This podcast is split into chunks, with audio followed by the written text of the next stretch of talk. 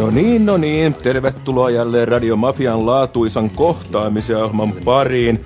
Kuten musiikista saatoitte vähän päätellä, tänään vieraana Esa Saarinen kertoo, kuinka hänestä tuli hän ja tuon hon, homohymnin jälkeen onkin heti hyvä kysyä, että, että oliko sillä niin vaikea lapsuus, että tuollaisia lauluja täytyi tohtori Saarisen tehdä 30-vuotiaana? No ei, mullahan oli suuremmoinen lapsuus, siis mulla oli aivan fantastinen lapsuus. Siis se, tota, tosin on sanottava tästä kappaleesta se, että ja tämä on tässä moneen vuoteen nyt kuullut. Että siis, äh, musta tämä on niin omalla huvittavalla tavallaan niin kuitenkin kestänyt nämä vuodet. Et siinä on sellaista tiettyä jotain äh, tunnelmaa ja ideaa tavoitettu mun mielestä. Siis, äh, että se, se tota, äh, Mehän en ole tehnyt levyjä siis sen jälkeen, kun tämä LP, millä tämä Poikarakkaus oli, julkaistiin, mutta tota, ee, kyllä mä sanoisin, että tässä on jotain kumminkin tässä kappaleessa. Miten sä keksit tämmöisen, niin kuin sanotaan, homolaulun tehdä, vaikka etkä ei homo itse ole? Oli, no, sehän ei siihen aikaan ollut siis, vielä oikein liikkeelle eikä mitään. Ei, ei siis se tota... No kun silloin mä tein näitä, säve, näitä tot, näihin sävellyksiin, näihin, joka pääosassa oli Ralph Örnin sävellyksiä, niin tota, sanoja, tähän mun levylle, niin eh, mulla oli semmoinen eh, tekniikka siinä koko ajan, että, että mä niinku kuuntelin niitä pohjia. Ja sitten mä yritin löytää siis sen, eh, jotenkin sit sen tunnelman kautta ne sanat. Ja tämä sana poikarakkaus ja, ja, ja muu niin kuin tämä aineisto, mikä tässä on, niin jotenkin nousi siis siitä, siitä kappaleesta. Musta on niin helvetin kaunis melodia toi, semmoista fantastisen kaunis melodia. Se, lisäksi mullahan oli sellainen ajatus silloin – joka sitten edelleenkin niin mun toiminnassa kohtalaisen tärkeä asia, että, että, että, tota, että jos me ajatellaan nyt niin kuin homoutta, niin tämä sana poikarakkaus ikään kuin antaa sen asian eh, eri tavoin kuin sana homo antaa. Ja eh, jotenkin mulla oli tällainen maailmaa parantava pyrkimys siinä, että jos mä pystyn tavallaan aivopesemään tämän käsitteen jotenkin ihmisten tajuntaan, niin sillä olisi joku tällainen suvaitse, suva, seksuaalista suvaitsevaisuutta lisäävä – vaikutus. Luultavasti siinä on jotain voimaa ollut, koska me kaikki aina hymyilemme, kun tämän kuulemme. Mutta me ollaan täällä Yleisradion katedraalissa suorassa lähetyksessä, ja minun mielestäni on syytä korostaa, että olemme Ylen kirjastossa, koska hyvät kuulijat, suurin osa siitä viisaudesta, mitä kuulette Yleisradion eri kanavilta sekä TVstä että radiosta, on täältä peräisin ja kirjoista luettua. Halusin vain tämän sanoa. Mutta koska kuka kukin kirjaa en ehtinyt tuota hyllystä ottaa, niin minun on Esa Saariselta kysyttävä, että koska sä oot syntynyt, Esa Saarinen? Mä oon syntynyt vuonna 1953, 27.7. eli Unikeon päivänä vuonna 1953. Hyvinkäälläkö? No mä kävin syntymässä Helsingissä tai mut käytiin synnyttämässä Helsingissä, silloin ei synnytty Hyvinkäällä. Mutta mut Hyvinkää on mun kotipaikkakunta, että siis siellä mä asuin ja elin siihen asti, kunnes mä tulin vuonna 1972 opiskelemaan, sitten muutin tänne Hesaan asumaan, ja siitä lähtien mä asunut Helsingissä. Minkälaisten vanhempien tuote tohtori Saarinen oli? Tai on edelleen? No, no siis mun äitini oli konttia, no hän on nykyisin eläkkeellä, mutta oli konttoristi villatehti, silloisella villatehtaalla. Hyvilläko nimeltä?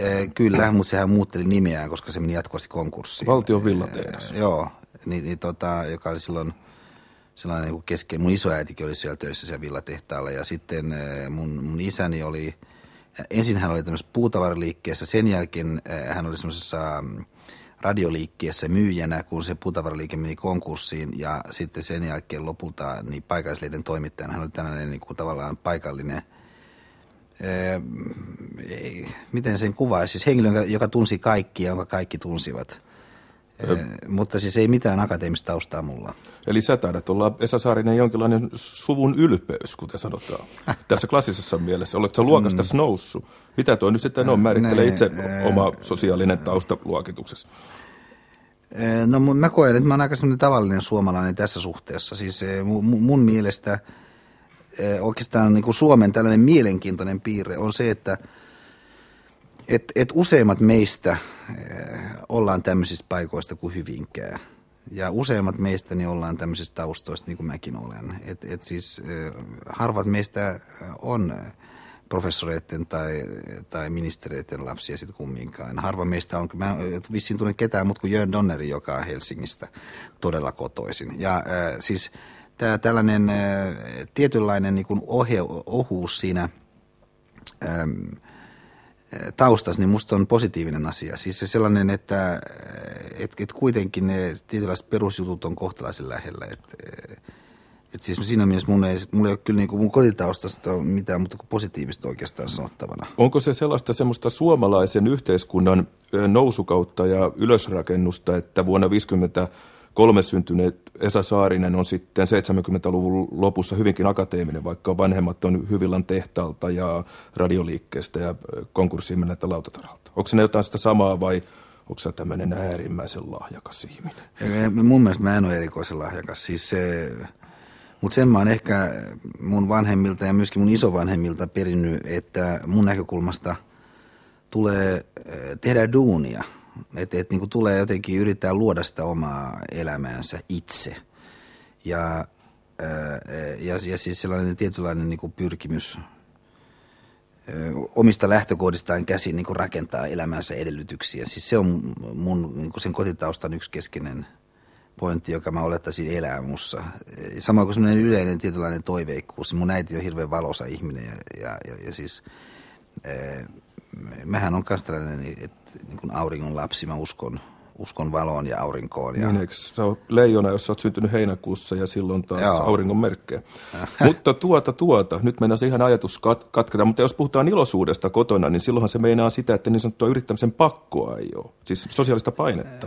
Mä koen, että ei ole, joo aivan oikein, tuo on tärkeä näkökohta. Siis monta kertaa saattaa olla, että jos on sellainen suku, jossa on hyvin vahvasti – kaiken näköistä niin saavutusta ympärillä siinä tavallaan paalutettuna valmiiksi, niin sitten siinä on tietynlainen pakko sitten e, pyrkiä vähintään samaan. Että sanotaan tällainen pointti, joka mulle jäi aikanaan mieleen, että siitä koulusta, missä mä valmistuin ylioppilaaksi, e, Hyvinkään uusi yhteiskoulu silloin nimeltään, niin, e, niin mä olin ensimmäinen henkilö, joka sieltä väitteli tohtoriksi. Ja silloin se on niin mun näkökulmasta tietty – No montako tohtoria tuli vanhasta yhteiskunnasta? No sitä mä en osaa sanoa edes, koska, mutta kyllä siellä on niin kuin enemmän niitä on tietysti tullut vuosien mittaan. Mutta mut siis tämä tällainen peruspointi, että, että tota, silloin ei myöskään ole sellaista velvoittavuutta siinä ympäristössä, mikä kenties on, jos, jos sä nyt sitten tulet – käyt jotakin sykkiä tai ties mitä tällaista eliittikoulua täällä stadissa. Mites tota, onko sulla sisaruksia Saarinen runsaasti? Öö, ei ole runsaasti, mulla on, mulla on Broidi, joka, joka on aika, aika loistokas hahmo nimeltään Vesa Saarinen, hän mua, mua nuorempi. Mainiot o, nimet Vesa ja Esa. So, todellakin. Ja, ja tuota, äh, niin, niin Vesa Saarinen on, on opettaja Hämeenlinnassa ja, ja tällainen ur, urheilullinen henkilö, joka, joka, joka tuota, jota mä monta kertaa niin kuin ajattelen sikäli innostukselle, että et, hän ei ole niin kuin aivan niin yhtä suurinen hullu kuin mitä mä olen, eikä ehkä muutenkaan ihan niin hullu. Että hän on tämmöinen niin kuin järkevä henkilö, musta hemmetin upea henkilö. Täytyy tällä vähän leikkisesti sanoa, että jos Suomen karttaa katsoo, niin Esa Saarinen ja hänen pikkuveljensä Vesa Saarinen ovat lähteneet vähän hieman eri suuntiin, koska toinen meni pohjoiseen ja toinen etelään. Joo, Oliko pro... lapsena jo puhetta, että mennä sinä etelään, niin minä menen länteen? No, Tuliko flightingia, tappelua, nyrkkeilyä? Ei, ei tullut. Siis mulla on tullut helvetin hyvin mun Broidin kanssa toimeen. Siis Mutta mut Broidi ei tykkää Helsingin keskusta sillä tavalla kuin mä taas tykkään. Et, et siis, äh, hän on enemmän tällainen ulkoileva ihminen, joka tykkää siis äh, hiihtää jossakin metsässä ja tämmöistä. Ja, ja äh, mä taas tykkään niin kuin suunnistaa yhden korttelin päähän Egberin kahvilaan suoraan niin kuin kotolta. Sul, Et, kyllä sulla täytyy Esa sanoa Suomen kanssa kuulla, että sulla on aina toi tyyli kyllä ollut, että Egberille kahville ja niin poispäin. Mutta tota, oliko sä tyylikäs jo kakarana? Oliko sulla muita kavereita kuin veli? Eli siis tota, mm, oliko sä omissa? Oli, olihan mulla kavereita. Siis, siis Hyvinkään hän oli silloin, kun mä olin pieni ja nuori, niin aika lailla tämmöinen pikkukaupunki. Mä olettaisin aika tyypillinen pikkukaupunki, että siis sanotta, sanottaisin, sanotaan tällainen esimerkiksi, kun mä asut semmoisessa omakotitalossa, niin siinä vastapäätä, niin no siis kahdessa kulmassa, kun se oli kulmassa tämä meidän talo, niin kahdessa muussa kulmassa oli niin kuin metsää – ja sitten siellä, niin niissä metsissä sitten pelattiin pesäpalloa tai mitä siellä nyt ajettiin, ramlista, e, mitä kaikkea siellä sitten tehtiinkään. Niin, niin, e, mitä on ramlis? Rossia? Ää, no siis ramlis oli siis sitä, että ajetaan, polkupyör, ajetaan polkupyörällä niin kuin, ikään kuin oltaisiin moottoripyörää siis crossikuskeja. Just, just, jolla hiekkamoon tulee näitä lennetään. Ee, joo, paitsi tässä tapauksessa ei siis hiekkalo muuttu, vaan metsikkö. Ah, metsikö. Se on melkein trialia silloin. Joo, aivan oikein, joo. niin, niin siellä oli kaikenlaisia tyyppejä ja sitten, si, sitten tuota, tietysti kouluhan kai aina tuottaa siis semmoisia läheisiä ystävyyssuhteita, koska jonkun tyypin kanssa olet koulussa, niin siinä kuitenkin tulee sen kanssa oltua aika paljon. Eli sun kotitalous, jos näin sanotaan, vaikka hyvinkään kai kauppala, oliko se siihen aikaan vielä? Öö, oli jo, sitten muutti joskin vaiheessa kaupungiksi. Niin, että sun tota, kotitalous siellä kauppalassa on semmoinen tietysti, mä voin nähdä, korjaa heti saarin, jos mä oon väärässä, nähdä sen puolitoista kerroksisen rintamamiesttontille rakennetun pienen, mutta viihtyisän omakotitaloutta Suomessa on noin 14 miljoonaa. No se on melkein näin, et, et siis, ja siellä se on pystyssä edelleenkin. Siinä on sitten mun vanhemmat rakensi joskin vaiheessa tämmöisen siiven, ja, ja tuota, koska mun isovanhemmat myöskin asu siinä. Siis että, että se oli tällainen tavallaan suurperhe siinä merkityksessä, että mun vanhemmat ja mun isovanhemmat asu samassa, samassa talossa. Siis se ei ollut se oli kyllä kaksi kerroksia, mutta koska siellä oli nämä kaksi perhettä, niin ei siinä niin helvetin paljon tilaa ollut. Yleensähän siipiä rakennettiin näihin taloihin sen vuoksi, että saatiin sellainen matala tasakattoinen olohuone ja autotalli. Teillä ei ollut tästä kysymys, vaan teillä on sosiaaliset syyt. No, no kyllä sinne saatiin se oli matala ja sinne saatiin sekä, sekä tasakattonen tai lievästi, lievästi tällainen vinokattoinen olohuone ja myöskin sitten todella tämä autotalli. Mutta tota, mutta mä muistan siis hyvin kirkkaasti sen, kun se rakennettiin. Se oli musta helvetin kova juttu, siis kun semmoinen perhanamoinen kuoppa kaivettiin ja näin edelleen. Et, Siis... Siinä kotona ränistiin sitä, että ei ole nyt Esakulle varaa antaa purkkarahaa, kun tässä tehdään tätä suurta rakennusurakkaa. Onko tämäkin tuttua suomalaista On, on, on, on tuttua, mutta se ei ollut purkkarahaa. Se oli, siis, kyllä mun vanhemmat aina yritti siis parhaansa antaa, mutta mut, mut, tota, mut, mut siis... Tietysti rahahan oli siis, onhan se tosiasia, niin 50-luvulla ja vielä 60-luvun alussakin – Suomessa eri tavalla tiukalla kuin, kuin se tänä päivänä on, vaikka kuinka ollaan työttömyys Suomessa. Siis että mä tarkoitan tämmöistä, että e, sainko mä niin kuin uutta lätkämailaa esimerkiksi, niin kyllä se oli niin kuin tietyllä tavalla aina kysymyksenalainen asia, että ei se ollut siis itsestäänselvyys. Ja silloin oli siis, Toronto oli silloin kovin mailamerkki. Mä en tiedä, mikä tänä päivänä on, mutta... Miten mulle tulee mieleen, että kun sä oot Hyvinkäältä kotosi, niin siellä on muistaakseni joku ahmat tai jääahmat, jonka me kaikki suomalaiset jääkiekkoystävät tiedämme, että sillä joukkueella ei koskaan ollut oikein mitään virkaa. Ai, pitää paikassa. Kiekkokissat oli sen edeltäjä. Kiekokissat oli silloin äh, siis mun aikana, mutta mä, mä en ollut siis tämmöinen aktiivi. Sä et tehty oikein hämeenlinnalaiseen jääkiekkoon, niin kuin dikkasitko jääkiekkoon kakarana? Kyllä, kyllä. Ja sitten ja ennen kaikkea... Äh, Kumpaan suuntaan, Tampereelle vai Helsinki, kun Hämeenlinna oli no, jo vähän mulla, no, no, mulla oli vähän sen, mulla ei ollut kovin selkeää kantaa tässä kysymyksessä. Et, et, tota, sen sijaan maiden välisessä kisailussa niin Kanada oli mun suuri suosikkini. E, Mutta sitten mä pelasin suurella innostuksella siis pöytä, pöytäjääkiekkoa. Ah, siis, siis tämmöistä alkuperäistä kanadalaista. Nimenomaan. Mitkä ja, joukkueet? Siinä oli, siinä oli nimenomaan tuota Ruotsi ja Kanada. Se mun isän veli toisen, toisen Haaparannasta aikanaan ja, ja siis se oli vielä tämmöinen puinen aivan hillitön versio. Ja se oli siis semmoiset littanat, peltiset nämä pelaajat. Ja, ja isot maalit. Lähes jääpallokentän omaiset maalit. Vai oliko tässä ei, ei, ei ollut, mutta tämä oli, tämä oli ihan niitä ensimmäisiä kyllä siis malleja, mitä, mitä mä missään näin. se oli, mä olin siis äärettömän ylpeä siitä. Ja kai se on meidän siellä Hyvinkäällä, niin jollakin vintillä edelleenkin tämä peli tosi vähän varmaankin vuosista kolhiutuneena. Keräsikö se jääkekko purukumia koskaan? Kyllä, kyllä, ja siis myöskin muita purukumeja. Teekö niistä koskaan joukkueita siihen jääkekkopeliin? Sehän on maailman mielenkiintoista puuhaa, sitä voisi tehdä tämän ohjelman jälkeen vielä. Niin tota, noin, tehdä kuvia, kuvista joukkueita, kentällisiä, vaihtaa niitä, pelata oikeita matseja pitää kirjaa. Oliko ei, se näin? Ei, ei, ollut ei näin. ne tämmöistä ei keksitty. Siis että siinä porukassa, missä mä olin tämmöistä ei keksitty, tuo on ihan hyvä ajatus. Sitä täytyisi joskus kokeilla. Voitaisiin pelata ehkä joku tuommoinen 60-luvun puolen välin sarja, ottelu Ilves Karhut, hommataan vaan purkkakuvat jostain. Hyvät kuulijat, jos teillä on sellaisia purkkakuvia, niin lähettäkää tänne Yleisradioon, niin me Saarisen kanssa sitten pelataan ja kerrotaan Joo. kymmenen vuoden päästä, miten kävi. Mennäänpäs kuule kouluun, eikö se ole jo sen Joo, Se on, se on hyvä. Menikö tota noin jos mä arvoan, moni on siellä jo rattia pitelee autokuuntelija, että kodeissa on kodinkoneet pysähtyneet ja jääkaapit ovat raollaan ja kaljapullot ovat huulilla, kun kaikki odottavat, että kysynkö minä kysymyksen, menitkö kuusivuotiaana kouluun? en mennyt. Mä menin seitsemänvuotiaana äh, Aseman kansakouluun Hyvinkäällä. Ja, ja tuota, äh,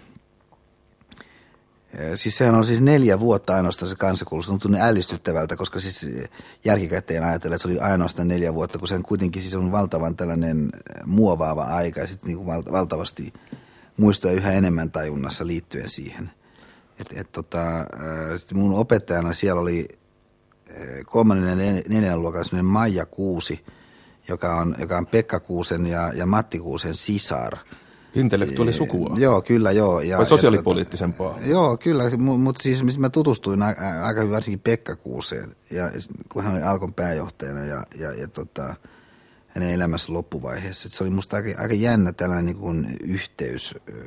Ja, ja tota, mutta tämä oli sellainen, jos ajatellaan sitä, mä muistan niin kuin, siis mun kansakouluajasta, niin muistan tämmöisen, mun isällä oli tämmöinen Trabant tuota farmarimalli – ja, ja äh, siis kun isä usein halusi viedä mut kouluun, samalla kun hän itse meni töihin.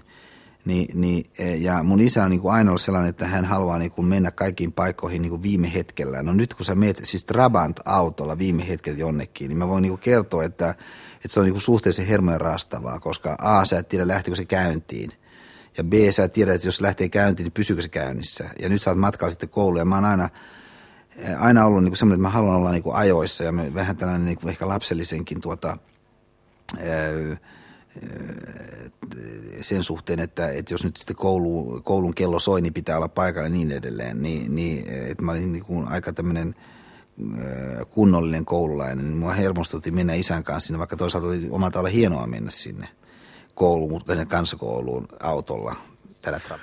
Opettaja Inkeri Keinänen Hyvinkäältä Muistatko vielä muinaisen oppilaasi Esa Saarisen? Muistan, muistan, hyvin. Opetet hänelle uskontoa? Niin. No, oliko Esa kiltti poika? No oli. Esa oli kiltti poika ja kohtelias ja hyväkäytöksinen niin kuin vieläkin. Voidaanko sanoa, että oli jopa oppivainen tämä Saarinen? Oli, hän oli lahjakas poika ja, ja opiskeli hyvin ja kyllä hän oli oppivainen poika. Tuliko koskaan mistään mitään riitaa? En minä ainakaan muista, jos jos hän muistaa, niin, niin hän muistaa paremmin, mutta minä en muista yhtään riitaa kyllä. Opettaja Inkeri Keinänen Hyvinkäältä, asettiko filosofi tai sen aikainen oppikoululainen Esa Saarinen kyseenalaiseksi mitään? Kyllä kai, kyllä kai asetti, mutta hän, hän asetti sillä lailla, että hän halusi selitystä ja hän halusi perusteluja ja, ja oli itse valmis etsimään perusteluja ja, ja sillä lailla hyvin luomaan semmoista hedelmällistä keskustelua. Että, mutta äh, häntä ei millään tapaa, tapaa voi kutsua ärsyttäväksi edes lapsena. Ei, ei, ei yhtään. Hänestä tuli filosofi. Mitä hänestä toivoit, Inkeri Keinänen? En minä erityisemmin kai toivonut mitään. Minä tiesin, että hän menestyy monellakin alalla, millä hän nyt aikoo. Ja, ja en minä muista ainakaan, että olisi ollut mitenkään erityisemmin keskustelua hän otti esille kyllä aiheita, esimerkiksi teologiaa tai jotakin muita, mutta minä yhtään sitten tiedä, oliko ne sen vakavampia. Onko jotain sellaista, Inkeri Keinänen, mitä haluaisit Esa Saariselle sanoa? No sen, että hän on muistanut vanhaa kouluansa ja vanhoja opettajia, niin kuin kaikkien kunnon ihmisten pitäisi tehdä. Ja ja se on ollut hyvin mukava asia ja hän on ottanut kouluun yhteyttä jälkeenpäin ja ollut koulun tilaisuuksissa ja se on, se on oikein positiivinen ja hyvä asia. Et toivotan hänelle menestystä ja, ja onnea elämässä. Mitä Sesa Saarinen sanoo tästä opettajan puheenvuorosta?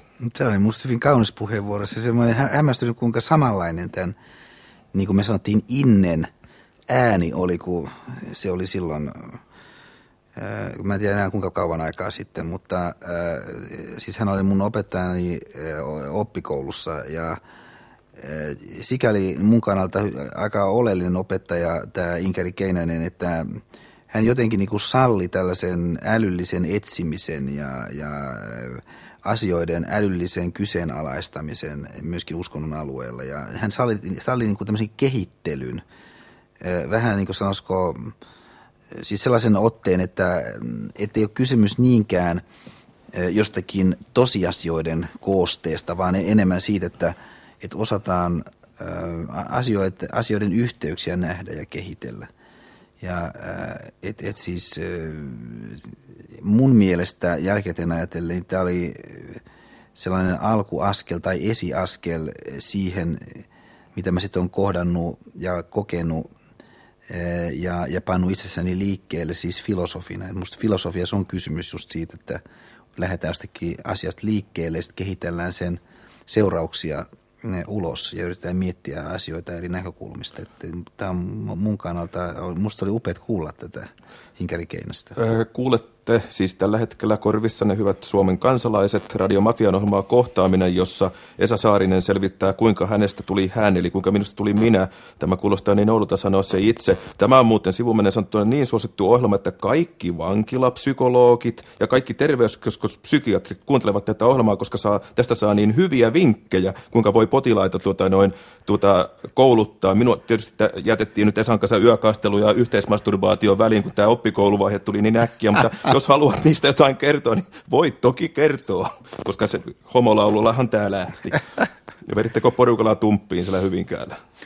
No mä muistan kyllä sen, että siis nämä, nämä, nämä tuota, opettajat, siis tämä Hyvinkään uusi yhteiskoulu, niin mä olen vasta jälkikäteen käsittänyt sen, että, että kuinka, kun se oli uusi koulu, niin siellä oli siis tavattomasti nuoria opettajia. Siis opettajahan ei, oikeastaan ei, heidän ikänsä on silloin kun on koulussa, ei jotenkin tajua – koska he on niin kuin tavallaan vanhoja sen oppilaan näkökulmasta. Mutta nyt osoittautuukin, että he olivat itse asiassa erittäin nuoria. Nämä olivat niin kuin 20 risaat monet näistä opista opettajista ja nämä olivat niin kuin uskomattoman seksikkäitä monet näistä meidän ää, tuota, ää, naisopettajista. Et me tuon Partasen Antin kanssa, joka on mun parhaat kavereita silloin, niin, niin tuota, ää, aivan uskomattomalla tavalla himoittiin jo, ainakin joitakin näistä naisopettajista siis, ja, ja se ihan oleellisella tavalla kyllä muovaa mun niin tämmöistä koulu mielikuvaa yhä edelleenkin. Yle puheessa Radiomafia kohtaaminen.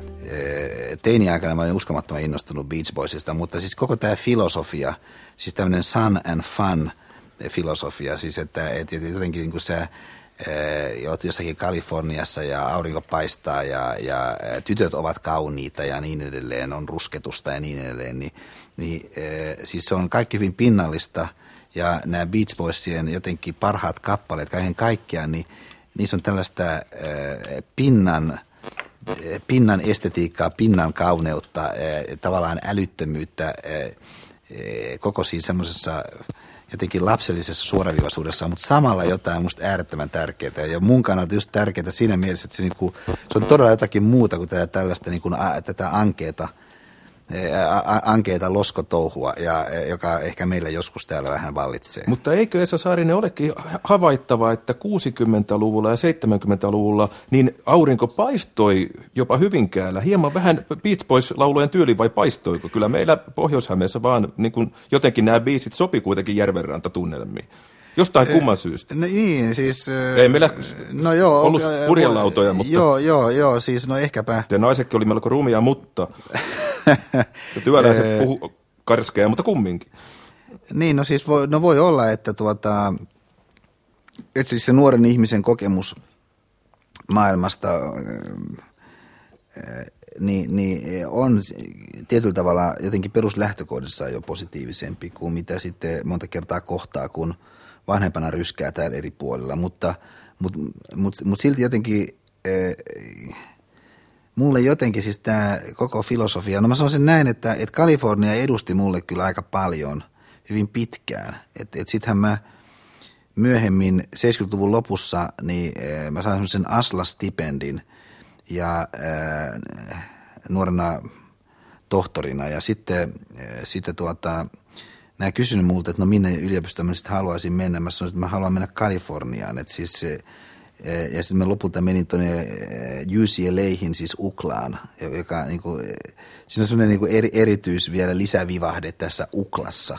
Niin tämmöinen rock and roll mytologinen Morrison elokuva. Kyllä, kyllä, kyllä, kyllä. Siinä on, siinä on kaikki tämä mytologia ja koko Los Angeles Musta oli jotain aivan fantastista, ja, mutta se jo etukäteen oli jotakin fantastista. Mutta jos vielä ajatellaan, että toi biisi taisi olla vuodelta 65 tai 6, niin eikö se ole niihin aikoihin mennyt Saarinen oppikoulu, jos sä oot syntynyt joskus 53?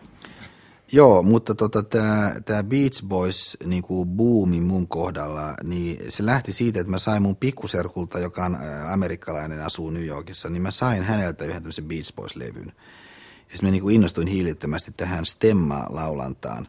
Ja, ja myöskin siihen, että, että erotuksena esimerkiksi Rolling Stonesista, niin, niin Beach Boysit oli niin tämmöisiä siistejä ja jotenkin niinku, äh, ikään kuin perhekelpoisia, ja, koska mä en ollut itse siis mikään tällainen äh, rähjäkaveri. Sä et kussu Hyvinkään Shellin nurkalla, niin kuin ei nyt rollaritkaan Hyvinkäällä, mutta Englannissa. E, en, enkä edes ajanut mopolla.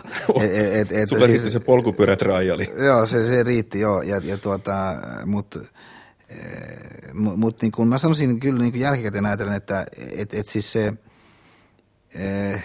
et, et monta kertaa kai niin ihminen loppujen lopuksi suuntaa itseään elämässä ehkä aika yksinkertaistenkin tämmöisten majakoiden perusteella. Ja, ja jotenkin nämä Beach Boysien – laulut, rallit, miksi näitä nyt voisi kutsua, siis just tämä sun and fun eh, filosofia, niin siis mä luulen, että se on suurempi merkitys mulle kuin mitä mä ehkä haluaisin myöntää.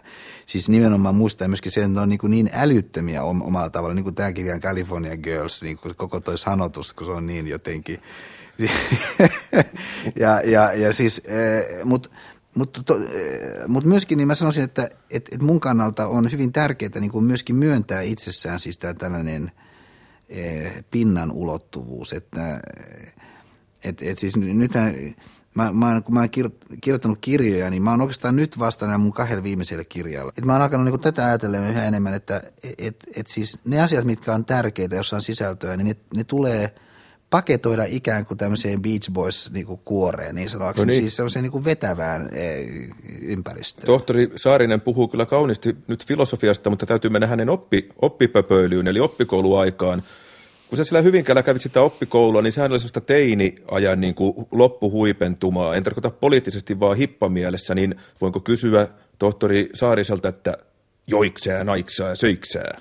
Oliko kaikkea kivaa vai oliko sä nynny? Rillit no, päässä ja luit niitse? No olin mä aika nynny, siis äh, aika kunnollinen, että et, tuota, äh, kyllä juominen oli aika, aika rajoitettua, mä sanoisin. Äh, nai, missään tapauksessa ei naimista. Siis mehän ollaan kyllä seurustella mun ensimmäisen vaimoni Liisan kanssa, niin erittäin nuorena, siis 16-vuotiaana. Liisa oli 15-vuotias ja, ja, ja tota, joka oli hemmetin upea – suhde, eh, todella hieno suhde, niin kauan se kesti. Ja, ja, tota, ja sehän kesti kymmenen vuotta. Mutta, eh, mutta mä olin siis myöskin silloin, niin, niin mua niin kun, eh, ohjasi hyvin vahvasti, kuten nykyisin myöskin, niin tällainen äh, uskollisuuden niin kuin ihanne. musta niin kuin, äh, musta niinku kuuluu olla uskollinen. Loukkasko sua oppikoulunuorena karkeitten kavereiden puheet panemisesta ja juopottelusta? Joo, kyllä ne, kyllä ne tota, loukkas joo. Ja e, joskin sitten samanaikaisesti niin e, mulla, on, mulla on oikeastaan aina ollut tällaisia kavereita, jotka on ollut erilaisia oleellisella tavalla kuin me. Et esimerkiksi tämä, kun mä viittasin tähän Partasen Anttiin, niin tämä Partasen Antti oli oleellisesti erilainen kuin me. Siis Partanen oli tällainen niin kuin, Partanen pani ja Partanen niin kuin ryskäs maailmalla. Ja se, se helvetin upea tyyppi tämä Partanen ja yhä edelleenkin on tietysti upea tyyppi, mutta siis erilainen tietyllä tavalla kuin me. Ja, ää, ja, ja, ja tota, siis tämä on musta sellainen mun elämässä ollut upea asia, tämä erilaisuus näissä mun ystävissäni. Käytiin samaa koulua ja, ja tota, mä olin itse ehkä aika yksinäinen urheiluni kanssa ja, ja tota, sitten toisaalta oli, oli tota, orastavaa mielenkiintoa johonkin, johonkin henkisempään hommaan, mutta en mä tiedä oikein, tuliko Esa nyt enemmän urheilu vai henkisen elämän kaveriksi. On aluksi me harrastettiin aika paljon liikkumista ja aina urheilullista nuorten miesten elämää. No ei, mä tiedä, harrasteurheilua se on, se on vähän tota, väärä sanonta ehkä mm, nykyisin niin tarkasti harrastetaan. Me saatettiin ajaa fillarilla joku sellainen 80 kilsaa päivästä tai sellaista. Nykyisin sitä sanotaan, että harrastetaan urheilua. Ei meillä ollut edes vaihdepyöriä. Ei kun Esal vissiin oli. Mutta tota, harrastaa urheilua. En mä oikein sillä tavalla osaa sanoa. Tästä me käveltiin, käveltiin hyvin paljon. Voisi sanoa, että me harrastettiin kävelyä, mutta emme vaan matkattu persettä silleen kuin Esa. Ja käytiin keskikoulua ja se oli aluksi sellaista sähköautoradan kanssa leikkimistäkin ja sitten mä tiedän, se vaan kumpaakin kiinnosti niin kuin elämä jotenkin niin kuin kaikessa mystisyydessä, mitkä ne taustat sitten siihen onkin, mitkä syntyy, en mä osaa sanoa, mutta että se alkoi kiinnostaa enemmän ja enemmän ja lukio oli sitten kyllä kovin jo sellaista henkisiin arvoihin päin suuntautunut, että me käytiin lukion joku luokka, se on ollut kahdeksas luokka, me käytiin myös Helsingissä kertaviikkoon kuuntelemassa tätä K.V. Laurikaisen tota, teoreettisen fysiikan studi, studiageneraalia luentoja ja ne oli, koettiin hyvin mielenkiintoiseksi. Ja samoin sitten teologian alueella meillä oli paljon harrastuneisuutta. Joo, nyt mä muistan, me oltiin Solussa. Se oli tällainen joku näitä kirkon mahdollisesti jonkun KRS tai sellaisen, mitä niitä on. Niitä, niillä on jotain hihuleita vielä siellä alalla. Ja, mutta se oli oikein mainio homma. Me mentiin sen soluun ja siellä oli tosi uskovaisia ja uskovaisia. Sitten oltiin me. Kyllä meillä uskonto oli hyvin relevantti kysymys, niin kuin se saattaa olla vieläkin kummallekin. Me ei saa tunne enää nyt niin. Niin tuota, siellä me harrastettiin kaikenlaista ja oltiin kovasti niissä solun touhuissa mukana ja niistä innostuneet valmistettiin sinne esityksiä ja pohdittiin sitä, Esa esitti joskus jonkun iskelmäkappaleen, että se, sen kuunteleminen on yhtä lailla rukousta kuin rukoileminen sinänsä. Ja sitten oltiin seurakunta nuorissa, mistä meidät yksi sellainen terroristi, joka on nuorisopapin nimikkeellä, henkinen terroristi, potki pois sitten aikanaan. Mä muistan, se oli hyvin ikävää.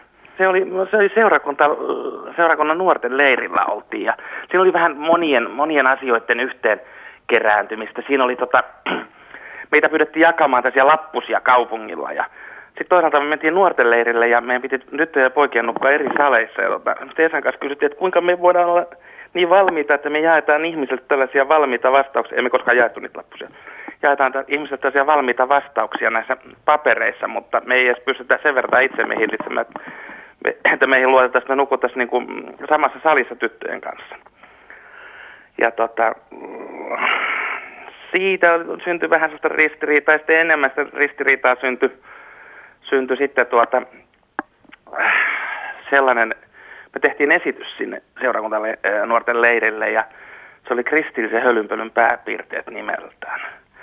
28 sivua, se oli aika näyttävä esitys, ja siinä käytiin sellaisia asioita läpi, joita kristinuskon varjolla on tehty ikäviä asioita. Ja kyllä mä jälkeenpäin ajattelen, mä, oon ajatellut jonkun kerran sitä tapausta, niin ei meidän tarkoitus ollut, totta kai se ei oli raflaava nimeltään, mutta et kyllä me oltiin mun mielestä hyvin vakavanmielisiä etsiskelijöitä ja, ja myös haluttiin paneutua siihen puoleen, joka oli niin kuin ikään kuin mitalin kääntöpuolta, kun tässä oltiin vain valmiitten vastausten kanssa, siellä mitalin oikealla puolella jakamassa paperilappusia ja olemassa uskovaisia. Me oltiin aika tervehenkisiä, ei me, ei me tota, suhtautui vakavasti niin kuin kanssakäymiseen tyttöjen kanssa. Ja tuota, Esa oli mainio taito tutustua naisiin, jotka sitten useimmiten päätyi mun lähemmiksi ystävättäriksi. Esan kautta mä niihin tutustuin. Esa oli ensiksi tutustunut, Esa oli sellainen viaton kaikkien tyttöjen, varsinkin kauniitten ja mainioiden tyttöjen ystävä. Ja mä sitten ystävystyin paremmin näihin tyttöihin Esan jälkeen. Kyllä meillä oli bailuja ja sellaista, mutta ei ne, totta vieköön ei ollut mitään rankkoja tai rajoja. Siis siinä mielessä, että on vetty perseet olalle ja kortonkia syydetty ikkunasta ulos yhtenä kankena. Ei, ei, ei, ne oli hyvin tota, ne oli asiallisia sielläkin puhuttiin usein ihan täyttä asiaa ja se oli, se oli en mä sano, että oli vakavia tai kurttuoksi, oletko siellä raamatun lukuhetkiä, totta vieköön ei sitä ollut. No niin, siinä Esa Saarisen nuoruuden ystävä muisteli hurjaa hyvinkäällistä nuoruutta. Hän kuulosti varsin John Lennonilta, mutta antoi sinulle kuitenkin tämän, mitä ennen tätä sanoit, hieman siveähkö, mutta kuitenkin juonikkaan mm, luonnehdinnan. Pitikö joo, paikkansa tämä? Joo, joo, joo, se Päätäsen äänti, se oli upeata kuulla hänen ääntään taas.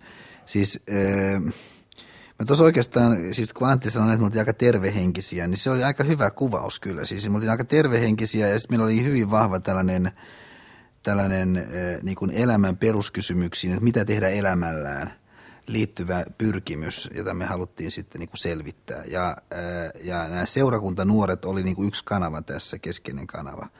Ja että et siis tällainen pyrkimys, joka mulla on ehkä sitten elämässä ollut myöhemminkin, siis että et jotenkin, että et, et omaan elämäänsä tulee suhtautua aika vakavasti. Et se on tällainen iso mahdollisuus, tavallaan historiallinen chanssi, joka tyypille on annettu hänen oma elämänsä. Niin siis se, ja sitä pitää sitten ruotia ja pitää etsiä sitä omaa tietä, niin, niin tämä ajatus ehkä lähti elämään hyvin vahvasti – Antti ja mun niin kuin tässä ystävyyssuhteessa, joka liittyi siis kaikki tämä, me käveltiin siellä niin kuin Hyvinkäällä keskellä yötä, niin kuin Hyvinkäältä ristiin ja rastiin keskustellen kaiken näköisistä kysymyksistä. Ja, ja, ja tota, et,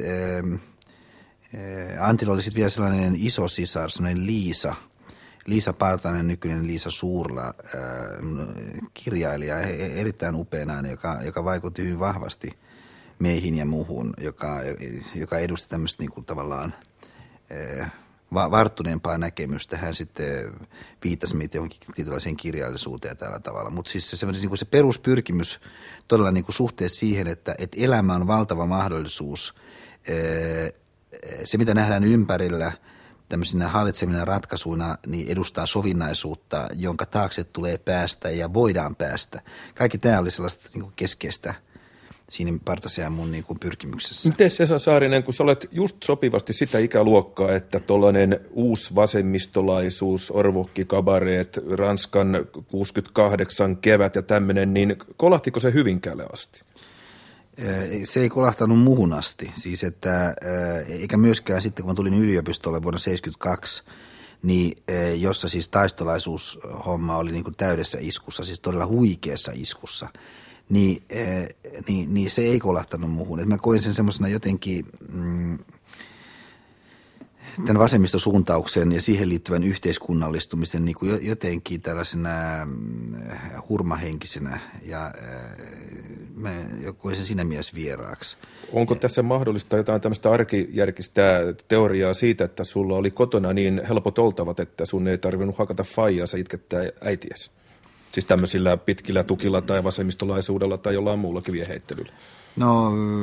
Vai itketikö sä isää ei, ja löytä äitiä? Ei, ei, ei, ei, kyllä mulla, mulla on aina musta hemmetin hieno suhde mun vanhempiin ja mä äärettömästi arvostan yhä edelleen mun vanhempia oikeastaan niin kuin kasvavasti vaan tässä vuosien mittaan, mutta äh, ei meillä ollut niin kuin erityisiä niin kuin konflikteja kotona. Ja, äh, ja, ja tuota, äh, mutta mut mä luulisin, että, et, että siis se sellainen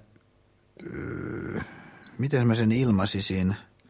Ehkä mä sanoisin sen näin, että, että tällainen yhteiskunnallisempi pyrkimys mun kohdalla niin käynnistyi vasta myöhemmin. Että aluksi mä olin kiinnostuneempi siis lukioaikana ja myöskin opiskelun alkuvaiheessa, niin mä olin enemmän kiinnostunut elämän filosofisista kysymyksistä, että miten niin kuin ihminen valitsee oman elämänsä ja miten hän niin kuin määrittelee itsensä suhteessa todellisuuteen – enemmänkin sitä kysymyksen asettelua mä äh, niin kuin harjoitin kuin, niin kuin kysymystä siitä, että minkälainen pitääkö meidän nyt olla sitten tuotantovälineet äh, yhteisessä omistuksessa, yhteiskunnan omistuksessa vai ei, joku tämmöinen marksalainen kysymyksen asettelu. Ja, ja, ja, äh, ja myöskään sitten niin kuin tämän, sen tyyppinen sen, sen tyyppinen niin kuin valtarakenteen heiluttelu, mitä sitten tämä 68-tyyppinen vallankumous käynnisti maailmalla ja Suomessakin, niin vanhan valtaus, tämmöiset kuviot – niin ne, ne oli taas niin kuin vanhempia kuin mitä mä olin. Just sen kriit, ne kriittiset muutamat vuodet, jotta, jotta mä olisin niin kuin kokenut jo ne omikseni. omikseni. Yle puheessa. Radiomafia. Kohtaaminen. Nyt mun täytyy sulta Esa kysyä, että kun sä sinne yliopistoon menit, niin miksei susta tullut stalinistia? Kuitenkin se mukansa vetävyys, jota taistolaiseen liikkeeseen niin vahvasti liittyy, ja se kaikki oli taistolaista. Naiset, laulut, liike, kaikki, opiskelu, jopa mies ja ääni meidän mennä läpi, joka sekin on käsittääkseni aika taistolainen ajatus. Joo, siis... Niin to, miksei joo. susta Esa Saarinen voinut saatana tulla taistolaista? Joo, siis... Niin kuin kerran muutkin oli, pitikö sitä ruveta taas niin individuaaliksi, vai no, mistä se johtuu? Joo, no se hyvä kysymys kyllä, siis se, ne oli kyllä siis aika ällistyttäviä vuosia. Siis se, sanotaanko se Portaaniaan esimerkiksi tuonne tai yliopistolle minne tahansa. Siellä oli siis niinku pöydällä 10 sentin niinku paperipino, siis e, niin, että putosi joka reunalta koko ajan paperit vaan alas, ja kun niitä oli niin mielipuolinen määrä, siis jotakin, jotakin niin kuin lakkotiedotetta tai, tai jotakin muuta, siis siis se oli niin kuin aivan ällistyttäviä ne, vuosia, ne vuodet. Että totta tosiaan myös oli se, että, että silloin siis kaikki upeimmat naiset oli niin kuin taistolaisbileissä ja, ja, ja tota, että se imu oli kyllä todella isoa luokkaa taistolaisen suuntaan. Mutta mut ilmeisesti siinä oli ensiksi se, että et, et mä olin erittäin vankasti ä, avoliitossa tämän mun ensimmäisen vaimoni Liisan kanssa, pointti yksi. Ja, sitten, ja koska mulla oli tämä uskollisuuden jotenkin niin kuin ihanne – ja, ja tota, plus mä rakastin häntä. Mutta sitten toinen asia, että et opiskelun alkuvaiheessa, oikeastaan siihen asti, kun mä nuorena tohtorina sitten lähdin USAan, 24-25-vuotiaana, mä oikein muista minkä ikäisenä, mutta suurin piirtein sen ikäisenä, niin e, koko sen ajan niin e, mä olin hyvin vahvasti suuntautunut tämmöiseen e, aika tieteellistyyppiseen niin filosofiaan. Ja mä olin suuntautunut siihen sen johdosta, että mä äärettömästi arvostin – suomalaisfilosofeja Geho von Richtia ja Jaakko Hintikkaa, jotka oli tällaisia maailman, äh, maailman tähtiä ja jotka musta niin kuin ilmensi sellaista äh, älyn voimaa superlatiivisessa asteessa. Eli ja, sä et oikeastaan ehtinyt yliopistorientoihin ollenkaan mukaan, koska sä teet sitä asiaa, mitä yliopistossa yleensä pitäisi tehdä, eli opiskelit. No pitää paikkaansa. Kävit joo. luennoilla kuuntelemassa kuuluisia suomalaisia filosofeja. Ja niin, juuri näin. Siis, ja, ja, mutta jotenkin Siis tyyliseikat saattaa olla aina tärkeämpiä kuin miskä ne niin kuin ajattelee sitten kenties monta kertaa silloin, kun se on kohdalla. Se on esimerkiksi tällainen asia, että me jotenkin vierastin tätä taistolaista tyyliä. Siis sitä, että jotenkin kaikki tehdään niin kuin samannäköiseksi ja semmoista tiettyä niin kuin rähjästä aggressiivisuutta. Musta siinä ei ollut niin kuin hohtoa. Ja että sanotaan esimerkiksi nykyinen akateemikko Ketonen, mun läheinen ystäväni, oli silloin teoreettisen filosofian professori ja sitten jotkut niin kuin rähisi hänelle. Niin hän oli tällainen tällainen niin kuin arvovaltainen vanhan kansan professorityyppi. Musta se oli niin kuin väärä tapa lähestyä. Musta tämmöistä ihmistä pitää kunnioittaa. Siis, että sä voit olla eri mieltä, mutta kyllä ihmistä pitää kunnioittaa. No ketäs tota noin, sulla sitten oli kavereina siellä, toki mainitsit Esa Saarin, että sulla oli sä ja rakas vaimo ja kaikkea muuta, mutta kenes kanssa sitten hengasit siellä yliopistolla, koska toi jäi toi tiedonantaja-osasto niin heikolle sitten? No, mulle oli erittäin tärkeää hyvin nopeasti jostakin vuodesta 75 lähtien – Jaakko Hintikan, joka oli silloin akatemian tutkijaprofessori, niin eh, tuota, tällainen tutkimusryhmä, johon kuului Kaassonin Lauri, eh, kuului siihen, joka on kieliteoreetikko nykyisin, todella briljantti kaveri, aivan häikäisevän briljantti kaveri. Ja, ja, ja tuota, siinä oli muutama muu tyyppi, niin tämä oli hyvin tärkeä niin porukka mulle. Siis, mutta se, silloin aika pitkälti kyllä tämmöistä niin tavallaan ammatillista. Sitten Blumstedin Jani, jonka kanssa me tehtiin Punkakatemia vuonna, vuonna 80, joka tavallaan sitten laukas liikkeelle semmoisen ison vyöryn kyllä. Niin, niin täh, tähän Jan Blumstedtiin mä tutustuin opiskelun alkuvaiheessa Partasen kanssa, tämän maetun koulukaveri Partasen kanssa. Ja äh, hän, hän, oli tuota, ja niin kuin edelleenkin on kirjallisuuskriitikko tuo Jan Blumstedt, ja, äh, ja, ja tuota, äh, hän oli mulle myös tämmöinen tärkeä hahmo kaikki vankilapsykologit ja kaikki terveyskeskuspsykiatrit kuuntelevat tätä ohjelmaa, koska saa, tästä saa niin hyviä vinkkejä, kuinka voi potilaita tuota, noin, tuota, kouluttaa. Minua tietysti jätettiin nyt Esan kanssa yökastelu ja yhteismasturbaation väliin, kun tämä oppikouluvaihe tuli niin äkkiä, mutta jos haluat niistä jotain kertoa, niin voit toki kertoa, koska se homolaulullahan tämä lähti. Ja vedittekö porukalla tumppiin siellä Hyvinkäällä? No mä muistan kyllä sen, että siis nämä, nämä, nämä tuota, opettajat, siis tämä Hyvinkään uusi yhteiskoulu, niin mä olen vasta jälkikäteen käsittänyt sen, että, että kuinka, kun se oli uusi koulu, niin siellä oli siis tavattomasti nuoria opettajia. Siis opettajahan ei, oikeastaan ei, heidän ikänsä on silloin kun on koulussa, ei jotenkin tajua, koska he on niin kuin tavallaan vanhoja sen oppilaan näkökulmasta. Mutta nyt osoittautuukin, että he olivat itse asiassa erittäin nuoria. Nämä olivat niin 20 risat monet näistä opista opettajista ja nämä olivat niin uskomattoman seksikkäitä monet näistä meidän ää, tuota, ää, naisopettajista. Me tuon Partasen Antin kanssa, joka on mun parhaat kavereita silloin, niin, niin tuota, aivan uskomattomalla tavalla himoittiin jo, ainakin joitakin näistä naisopettajista. Siis, ja, ja se ihan oleellisella tavalla kyllä muovaa mun niin tämmöistä koulu, mielikuva yhä edelleenkin.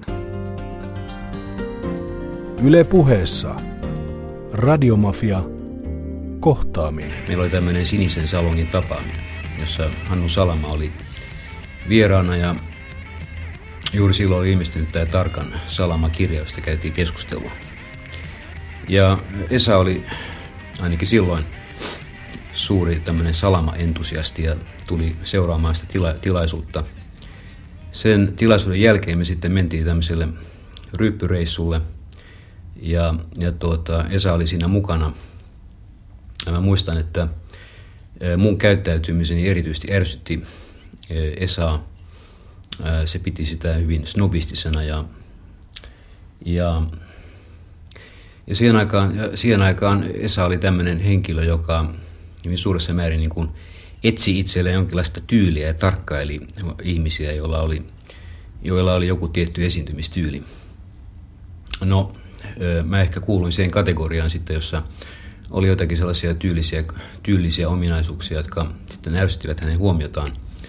Ja kaikki lähti oikeastaan liikkeelle siitä, että, että se tuli sitten pari päivää myöhemmin koputtamaan mun ovelleni ja, ja sanoi, että mä olin niin ärsyttävä tyyppi, että, että se oli pakko ottaa selvää siitä, että, että voiko joku olla niin typerä ja ärsyttävä kuin minä, kuin mitä mä annoin vaikutelman itsestäni hänelle.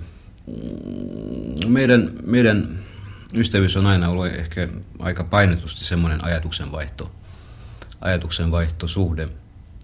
Ja siinä mielessä, niin kun, mitä mä oon nähnyt Esaa julkisuudessa, niin, niin en mä koe, että se tämmöisenä yksityishenkilönä tai mun tuntemana henkilönä on kovin paljon erilainen. Se on, se on hyvin kiinnostunut asioista ja, ja, ja keskustelemaan asioista. Siinä mielessä niin kun aika harvinainen ominaisuus, kun mä joskus olen käynyt jossain seminaareissa ja kun on keskustellaan jostain asiasta sen jälkeen niin kun, niin kun halutaan heittää ne itse asiat ikävystävinä seikkoina ulkopuolelle ja, ja puhua sitten jostain trivialiteeteista, niin Esa, Esassa ei ole tätä piirrettä, että se, että se tota, haluaisi nimenomaan trivialiteetista puhua, vaan aina niin kun olennaisista kysymyksistä. Oliko Jan Blumsted oikeassa, kun hän jotain, mikä oli se vaikea sana, mitä Jan Blumsted käytti? Euta? Entusiasti. Mitä se tarkoittaa, Saari? Siis intoilija. Olitko Hannu Salama intoilija? Oli joo, mä olin hirveän innostunut Hannu Salamasta. Musta, musta Hannu Salama oli aivan häikäisevä kirjailija ja, ja, tota, ja koko se, todella tämä staili, koko se lähestymistapa. Siis Salamahan oli silloin 60-luvun lopussa ensinnä siis tämän juhannustanssi Jupakan e, kautta ja, ja, ja sitten eh, kun ne hengaili Saarikosken kanssa, niin 60-70-luvun taitteen 70-luvun alussa hän oli siis tavattoman tällainen eh, karismaattinen ja innostava, tavallaan niin kuin sen ajan yksi keskeisiä tämmöisiä mediahahmoja, viitepisteitä yhdessä Saarikosken kanssa. Ja, ja tuota, meillä ei niin kuin tällä hetkellä oikeastaan, ole, oikeastaan pitkään aikaan ollut ketään siis vastaavaa kirjailijaa. Oliko sulla muuten semmoista fiilinkiä, kun sä siellä Hyvinkäällä, jos mennään pikkasen, tai miksei Helsingissäkin, niin tota, luit vaikka VIP-lehteä tai Apulehteä tai näitä muita, ja näitä näiden jätkien koluavan Jompan, Pentin ja Hannu ja näiden monien muiden kundien tällä pitkiä poikki, niin halusitko sä Esa Saarinen tulla samanlaiseksi mieheksi, josta kirjoitetaan, että siellä se istuu kapa, niin kuin Lande Lindfors tai joku tämmöinen. Halusitko olla jotain sellaista? No, en mä, en mä ehkä... Miestosta kirjoitetaan no, Joo, joo, no siis multavasti mä kyllä en halunnut niin kuin olla äh, niin kuin, minkään rappion tai, tai, tai niin kuin juopumusansioiden takia esillä, niin kuin jonkun asteiset nämä kaverit oli. Mutta sen sijaan, mitä mä ihailen äärettömästi näissä, oli just siis se, että, että he olivat ratkaisevalla siis Saarikoski Salama ennen kaikkea – että he oli oleellisella tavalla enemmän kuin oma tuotantonsa. Että et ne oli tällaisia niin kuin, ö, henkilöhahmoina viitepisteitä. Että ne, ne oli niin kuin kaikkien jotenkin huulilla ja tajunnassa. Että et siis, et ne oli niin sellaisia henkilöitä, jotka kun tulee sisään, niin jotakin niin kuin tapahtuu sähähdys läpi sen koko jengin, ketä siellä sillä hetkellä on. Ja, ja, ja niin kuin tällainen, mm, että ihmisiä jotenkin, jotenkin persoona kantaa.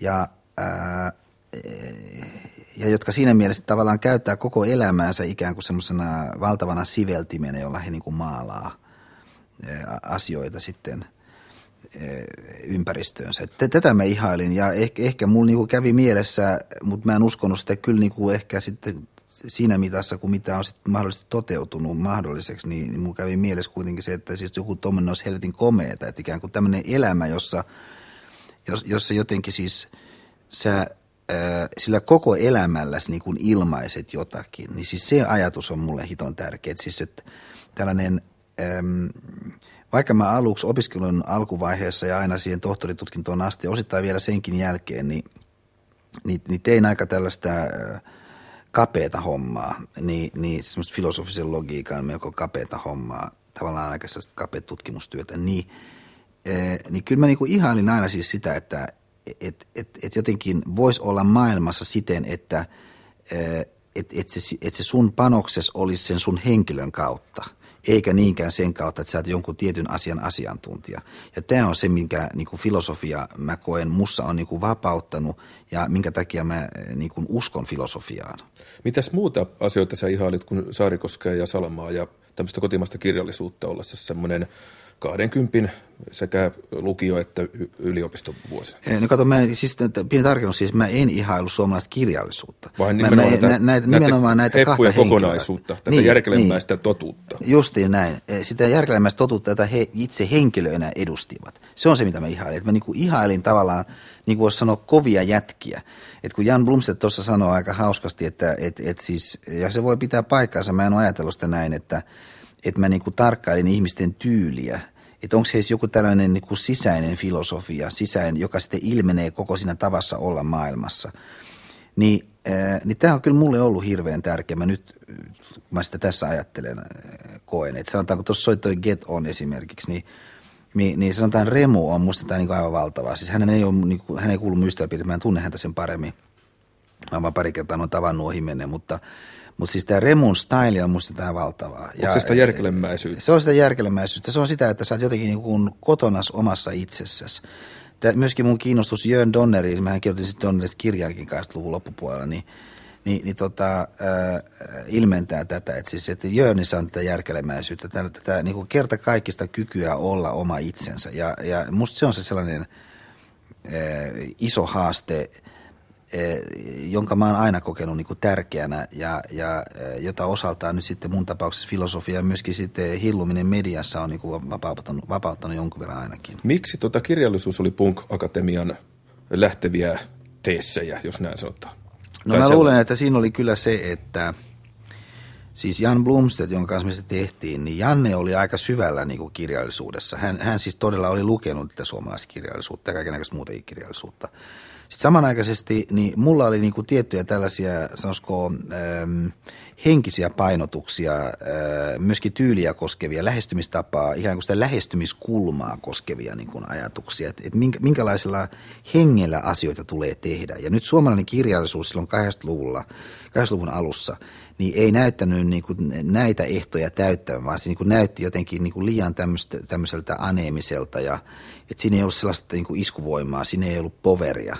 Ja, ja nyt sitten samanaikaisesti mun mielestä silloin, siis vuonna 80 suurin piirtein, niin silloisessa uudessa aallossa, esimerkiksi Pelle Miljoonan tuotannossa silloin, niin oli tätä poveria. Siinä oli tällaista niin kuin tiettyä rohkeutta heittää itsensä täysillä peliin.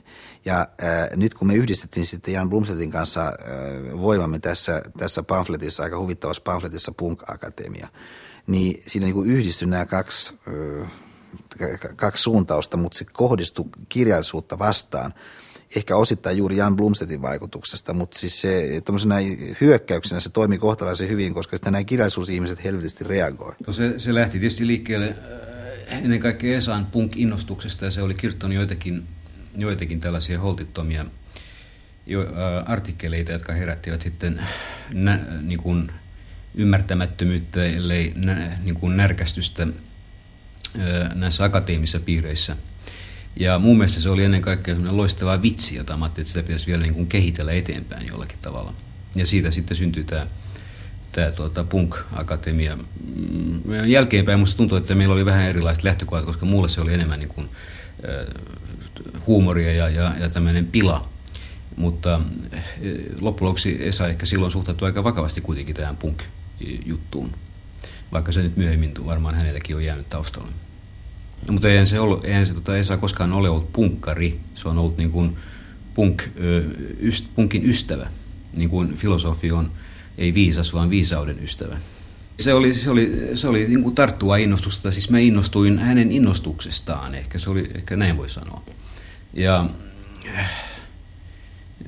se oli myöskin sitä aikaa, jolloin, jolloin Suomi oli niin kuin hyvin tiedetään vielä jo tämmöisessä jähmettyneessä pysähtyneisyyden tilassa ja, ja oli ehkä lakattu laulamasta lauluja, mutta ei ollut sellaista mitään innostusta. Ja Esa oli aika lailla se koko 70-luvun ajan ollut suojassa siellä näissä yliopistopuuhiensa mm, turvassa ja suojassa – ja tota, siinä oli sellaista niin kuin aitoa poikamaisuutta ja innostusta, mikä oli, mikä oli sen ajan ilmapiirissä aika harvinaista. On mahdollista, että sillä oli semmoinen, että se ei ollut elänyt murrosikäänsä siihen, siihen asti siinä rajuudessaan kuin jotkut muut, mutta se purkautui sitten myöhemmin vielä rajumpana. Mutta ei se, ei se ollut kysymys siinä meidän hankkeessa vain tästä punk-musiikista, vaan, vaan se edusti jotain sellaista vitaalisuutta, ja meillä oli se ajatus, että samanlaista vitaalisuutta voisi ehkä yrittää introsoida myös muille kulttuurialoille. Ja silloin kai lähinnä ajateltiin kirjallisuutta.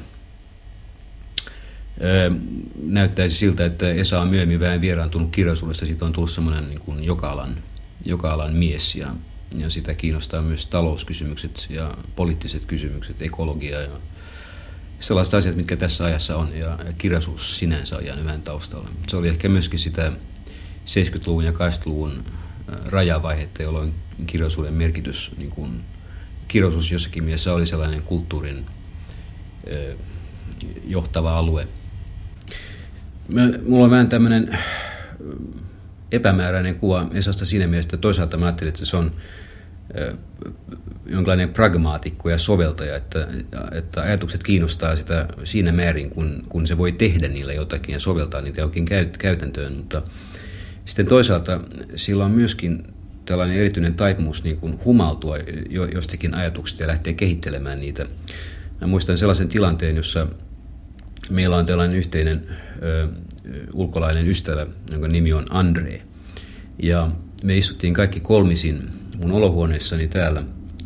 Ja, ja tota, syntyi sellainen ajatus, että me voitaisiin niin käydä kirjeenvaihtoa kaikki keskenämme ja vaihtaa ajatuksia ja kuulumisia – niin, niin tuota, Esa innostui tästä kehittelemään sellaisen valtavan kirjeenvaihdon niin kuin filosofian, että miten itse asiassa kaikkien, kaikkien maailman älykkäiden ihmisten, ja tietysti me oltiin kaikki älykkäitä omasta mielestämme, pitäisi käydä kirjeenvaihtoa.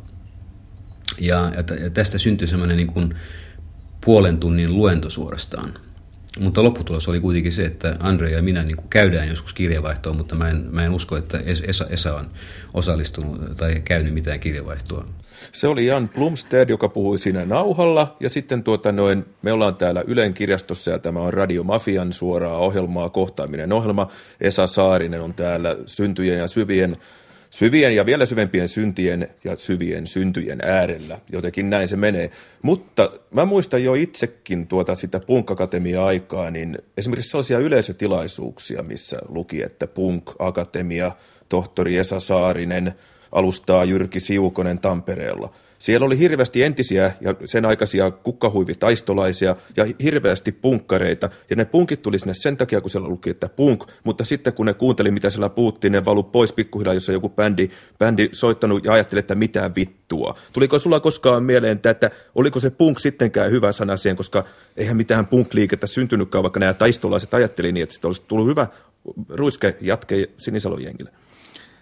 No ei, kyllä mä, kyllä mä siis ajattelin, että se, että se punk, äh, punk-yhteys siinä punk-akatemiassa koko siinä jutussa, niin oli, oli ok. Että se oli siis, se oli tiettyä niin kuin tällaista äh, vitalismia silloin, tämmöistä niin kuin elämänvoimaa, mutta äh, mikä mua ehkä sitten hämmästytti silloin, ja hämmästytti sitten myöhemmin esimerkiksi just tämän mun levyn yhteydessä, kun se ilmestyi, niin oli se, että – että kuinka sitten kuitenkin taas ö, oman ö, leirin vartioita ö, ja, ja niin sanokseni portsarihenkisiä, nyt sitten semmoiset punkkaritkin loppujen lopuksi sitten olivat.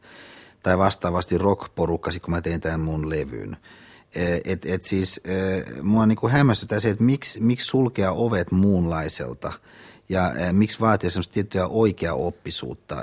Ja et mua on niinku kiinnostanut aina tällainen asioiden yhdistäminen toisiinsa – ja sen tyyppinen lähtökohta, että, et, et esimerkiksi voidaan niinku katsoa punkkia ja sitten samanaikaisesti kytkeä jotain sellaista, mikä ei niinku kertaakaan ole ollenkaan punkkia. Eli mutta... tota, jos mä hieman keskeytän, niin oliko sulla niinku unelmissa Esa Saarinen jotain sen kaltaista kulttuuriradikalismia 60-luvun puolessa välissä, että runous ja musiikki ja teatteri ja muuta tämmöistä voisi olla? Joo, osallistuva siis, musiikki. Ja... Joo, siis mä, mä olettaisin, että se keskeinen asia kyllä oli se, mihinkä Jan Blumstedt tuossa viittasi siis tämä tämmöinen elämänvoiman filosofia, että et tavallaan se elämänvoima on aina jossakin. Se on saattanut joskus olla kirjallisuudessa, ehkä se 70-luvun lopussa, niin, niin 70-luvulla silloin niin oli, kun Saarikoski ja Salama oli täydessä iskussa, oli nimenomaan kirjallisuudessa, mutta sitten se saattaa siirtyä jonnekin muualle ja sitten musta niin silloin – vuosikymmenen taitteessa 80 se oli kyllä musta tässä uudessa suomalaisessa rockmusiikissa, punkissa ja siellä uudessa aallossa. Ja siinä mielessä taas, eh, jos mä ajattelen tätä itseäni pikkasen vanhempaa ikäluokkaa, siis joka esimerkiksi mun ystäväni Emma Numminen vaikka kuuluu, niin heille taas ilmeisesti se, eh, se elämän voima oli niin kuin aikanaan pikkasen muualla. Mites tuota noin, vähän naivia tyhmä kysymys, mutta tässähän ollaankin tuota noin perusasioiden, kuinka minusta tuli minä äärellä. Mikä on Esa Saarinen sinun, mielestäni, sinun mielestäsi suurin ero Esa Saarisella kanssa Jan, Jan Plumstedin kontra Markku Eskelinen ja Jyrki Lehtola? Mitkä ovat suurimmat erot? Öm, no... No siis Mik, se mikä on siis sijaanhoito-oppa ja punkakatemian ero? No en mä tiedä, onko ero kovin suuri. Siis se, Mä olin hyvin innostunut tästä sijanhoito-oppaasta, vaikka mä, mähän on itse siinä niin kuin yksi keskeisistä haukutuista, mutta mun, mun mielestä se on hemmetin hieno kirja toi sijanhoito-opas. Siis se, että se semmoinen energia, mihinkä sijanhoito-opas perustuu, ja se oli aikamoinen se energia – niin musta oli hyvin samanlainen kuin mikä oli meidän tässä Punk Akatemiassa Jannen kanssa. Et, e, mutta taas kulttuurillinen tilanne oli erilainen ja sen takia sitten ne asiat, mitä sitten sijanhoito-opas synnytti, on ehkä ollut pikkusen erilaisia kuin mitä Punk Akatemia synnytti. Eikö Punk Akatemian aikana ollut pakko tappaa tavattaessa? Ee, niin sijanhoito-oppaan aikaan tuntui olevan vähän. Joo, no siis... E, se tilanne oli niin tavattoman jähmeä Punk Akatemian aikaan, kun se ilmestyi vuonna 80, että, että ta- ta- tavallaan sitä sai vene, venettä keinotettua aika helpostikin. Ja äh, mulla oli jotenkin vähän sellainen tunne, että, että, tota, että punkakatemia niin oli sen takia niin kuin jotakin, että, että ikään kuin se ympäröivä todellisuus oli niin kuin semmoisella tavalla lukossa, että, että, että tämäkin kirja, joka sentään kyhättiin aika nopeasti ja joka oli niin kuin monella tapaa vähän tällainen niin kuin vitsin omainen, niin kuin Jannekin tuossa sanoi, niin silti niin kuin sysäs asioita liikkeelle – siinä ja, tilanteessa, missä se tuli? Väärinen itse tuli esittäytymään eh, minulle vuonna 1980 Lappeenrannassa äidinkielen opettajan liiton kesäpäivillä, jossa kumpikin olimme eh, esitelmöitsijöinä. Ja äh,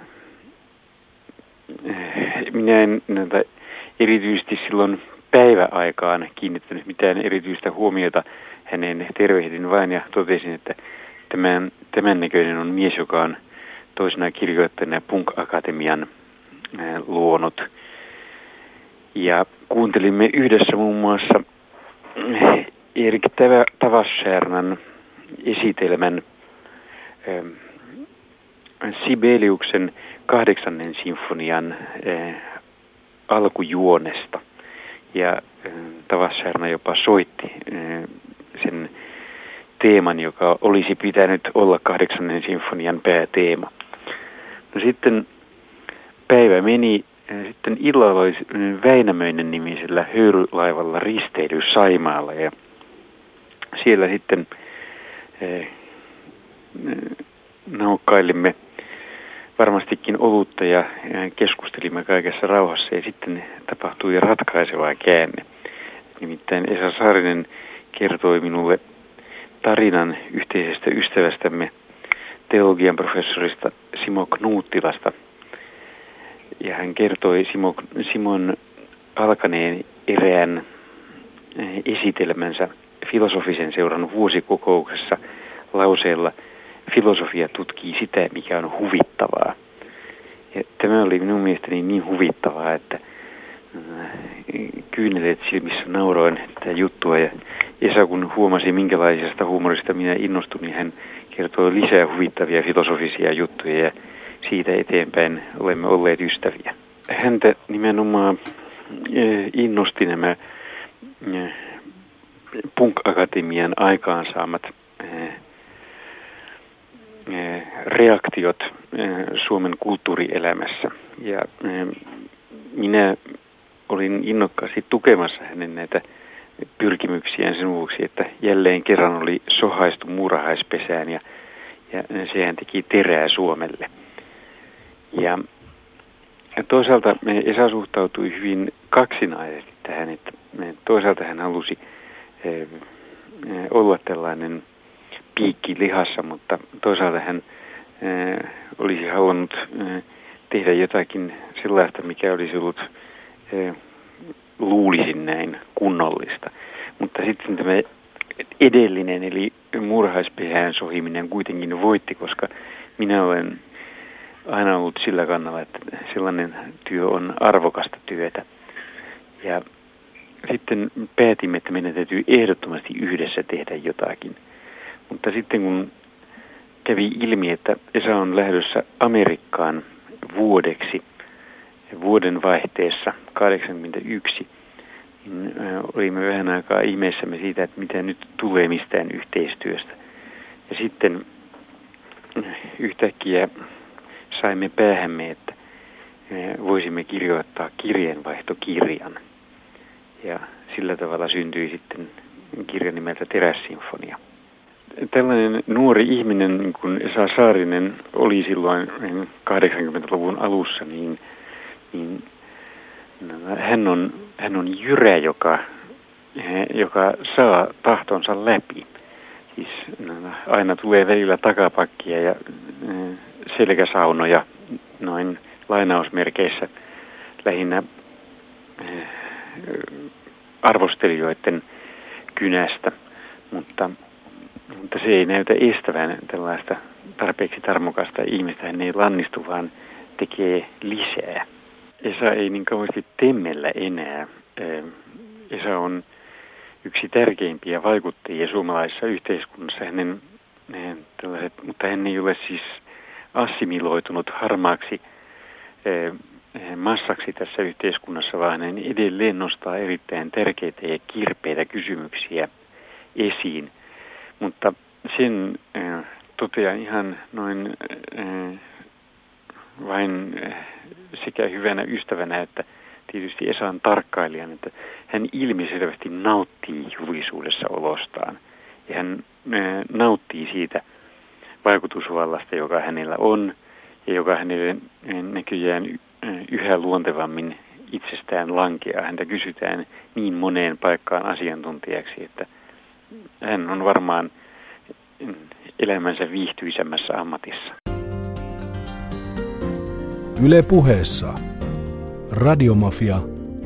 Kohtaaminen. Tämä mun yhteys eh, Popedaan 80-luvun eh, alussa. Siis siinä oli tällainen, tällainen niin kuin, eh, joka on sitten toistunut eri yhteyksissä vähän toisella tapaa, mutta rakenteena samana. Siis että, että mä hilluin Soundin kavereiden kanssa pikkasen Emmaan kanssa.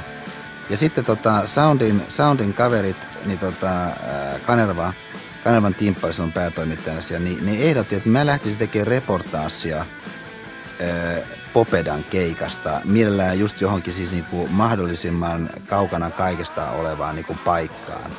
Ja just jonnekin pihtiputaalle. Ja, ja tuota, ää, siis joka niinku symbolisesti olisi niinku ikään kuin kaukana kaikesta. Ja sitten me, siis tämä tällainen ajatus silloin oli se, että mä olin ikään kuin yliopistoälykkö, vähän tällainen vieraantunut. Ja sitten, sitten on nämä niin kuin, todelliset rapparit, niin kuin sanottiin, ja, ja tämmöiset niin kuin hurjat bailaajat ja, ja, ja tota, siis niin kuin kaikin puolin epähienostuneet suomalaiset niin kuin rock and roll kaverit. Ja no, tämä ehdotus oli musta niin kuin erittäin räjähdysvoimainen, erittäin innostava. Ja tota, mä otin tämän ehdotuksen innolla vastaan, varsinkin kun mä olin sitten – Amerikassa ollessani tutustunut gonzo-journalismiin, josta mä olin hyvin innostunut tästä gonzo-journalismista. Ja se oli yksi keskeinen viitepiste tuossa Emmaa mainitsemassa Terässinfonia-kirjassa. Ja no sitten me lähdetään äh, kirjailija Juntusen, J.K. Juntusen kanssa. Hän, hän oli niin kuin, hän valokuvasi tämän reportaasia. Hän on myös suomalaista konsotjournalismia. Hän on joo, kirjailija Juntusen aivan valtava. Terveisiä Juholle. Kyllä, hän on upea hahmo. Ja tota, no me sitten oli helvetin kylmä vielä ja me sillä Popedan pussilla sitten mentiin ja muuta. Ja, ja e, siis, siis jollakin tavalla niin siinä syntyi niinku semmoinen tietty niinku yhteys. E, niin kuin, ehkä aika erilaista elämänpiiriä taustaa edustavien ihmisten välillä, mutta mut siis mun kannalta jälleen oleellisena asiana se, että et mä sanoin tuossa aikaisemmin, että mun elämän tämmöinen todella suuri rikkaus on ollut se, että et, et mä oon tuntenut ja hyvä tunnen siis hyvin erilaisia ihmisiä kuin mä itse olen.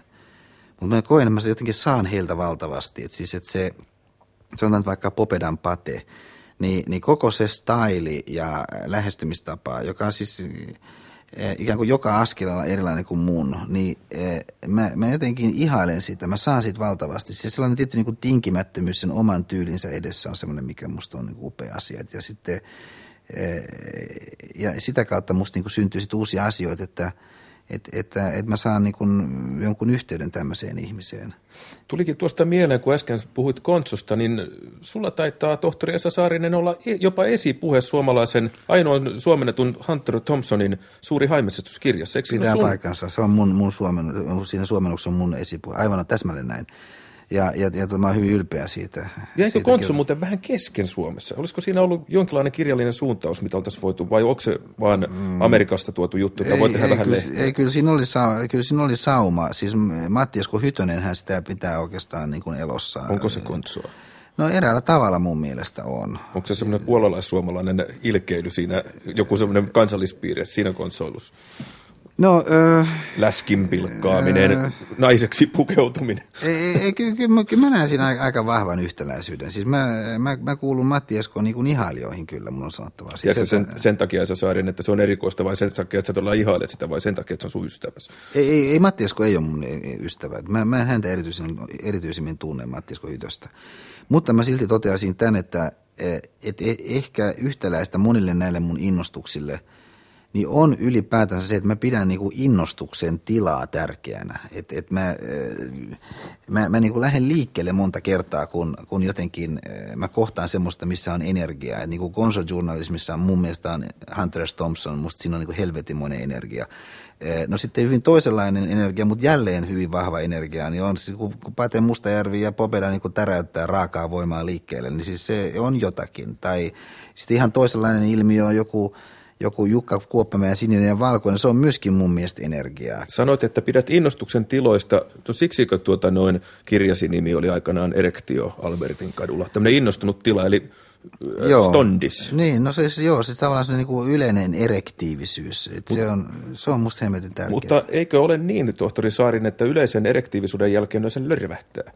Jonkinlainen vällilento ja sitten sitä ollaan, että huhuu, olipas tai sitten, että blää, tai mitä vaan. Mutta kyllähän siinä pian taas alkaa. Meinaatko näin? Alkaa ho- housuussa täristä, kun, kun niin kuin silmäilee maailmaa. Et, et se, jotenkin mua ehkä niin kuin vierastuttaa suomalaisessa tässä niin kuin kulttuurimaisemassa henkisessä ympäristössä – ihan myöskin niin kuin tapakulttuurissa se, että, että jotenkin niin kuin lähdetään siitä, että elämä on tavattoman ikävää ja joka tapauksessa kohta loppuu.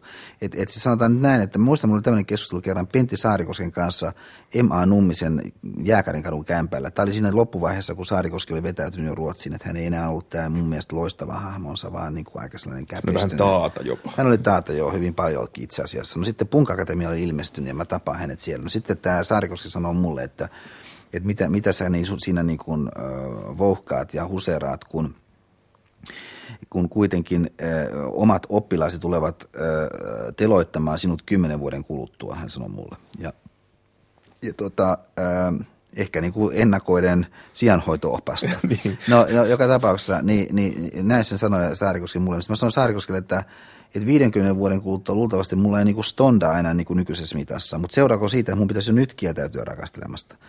Et, ja no tämä, tämä peruste teki aikamoisen vaikutuksen Saarikoskeen, mutta mä niin, niin vaan totean tämän, että et, et me liian usein ikään kuin lähdetään sen joskus tulevan jääkauden ehdoin liikkeelle. Et miksi me voidaan, niin kuin, jos meillä on lämmin tässä, me voidaan nyt lähteä liikkeelle ja tehdä niitä juttuja.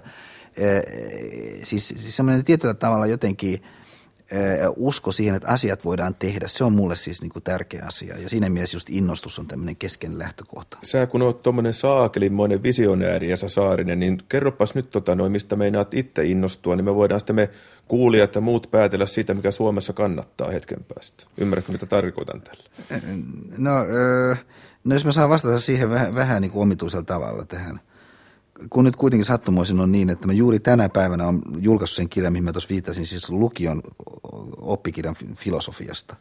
Niin tämä oli hemmetinmoinen duuni tehdä tämmöinen yleisesitys filosofiasta, koska tiedossa on, että useille lukijoille niin filosofia on niin kuin punainen vaate, ei ne ole kiinnostuneet filosofiaa, ne ei niin kuin halua lukea filosofiaa.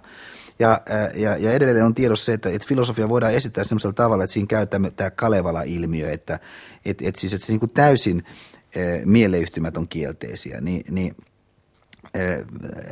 nyt tämä kirja, mitä mä oon yrittänyt tehdä ja tänään julkaissut, ja jos on Mariana Virran, joka musta on upea taiteilija, niin, niin häikäisevä ulkoasu, on, on niin kuin sellainen, että, että mä pyrin kerta kaikkiaan niin kuin sytyttämään sen lukijan. Että et se olisi oppikirja, joka ei ole oppikirja, joka ei lähesty ylhäältä alas, vaan joka niin kuin tasavertaisesti kohtaa sen lukijan, johon voi tulla monesta suunnasta sisään ja joka mun mielestä siinä mielessä on jotain tärkeää, voi olla. Että kun sitä nyt sitten luetaan, ainakin varmaankin jossakin Suomen lukioissa, ja ehkä joku lukiolainen, jonka opettaja suostuu sitä ottamaan, niin hankkii sen itse, niin, niin, niin mä uskon, että se niin kuin avaa elämän mahdollisuuksia sille ihmiselle, ja mä toivon, että näin on, koska mulle silloin Hyvinkäällä – 60-luvulla, niin näin olisi ollut. Että mä olisin niin kokenut elämän mahdollisuudet laajempina ja mun mielestä niin mun myöhempi kokemus on osoittanut todellisempina, jos mä olisin semmoisen kirjan saanut käteen, niin kuin mikä tämä mun filosofian oppikirja nyt on.